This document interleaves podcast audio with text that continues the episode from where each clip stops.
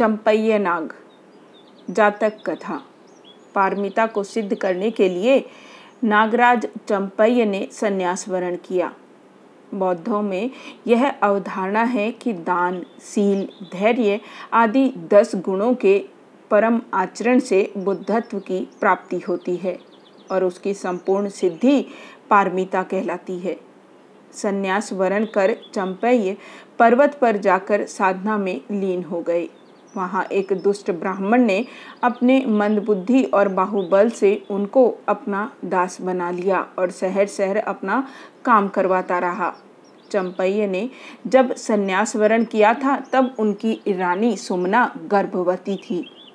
पुत्र को जन्म देने के बाद वह भी अपने पति की खोज में अपने बच्चे को उठाए शहर शहर घूमती रही।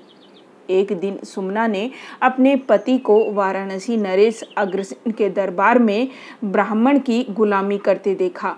सुमना को अचानक वाराणसी दरबार में उपस्थित देख चंपैय भी चौंक उठे और अपने दासत्व को त्याग कर दिया।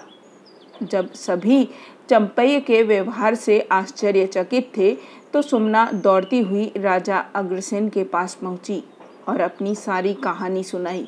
राजा उसकी करुण कहानी से प्रभावित हुआ और उसने चंपैय को मुक्त करके वापस जाने की सुविधा उपलब्ध करा दी। अग्रसेन ने नागराज का निमंत्रण भी स्वीकार किया और कुछ दिनों के लिए उनके राज्य में भी अतिथि के रूप में रहे। वहाँ वह चंपैय से उपदेश ग्रहण करने के बाद वापस अपने राज्य को लौट आया और बौद्ध सन्यासी बन गए।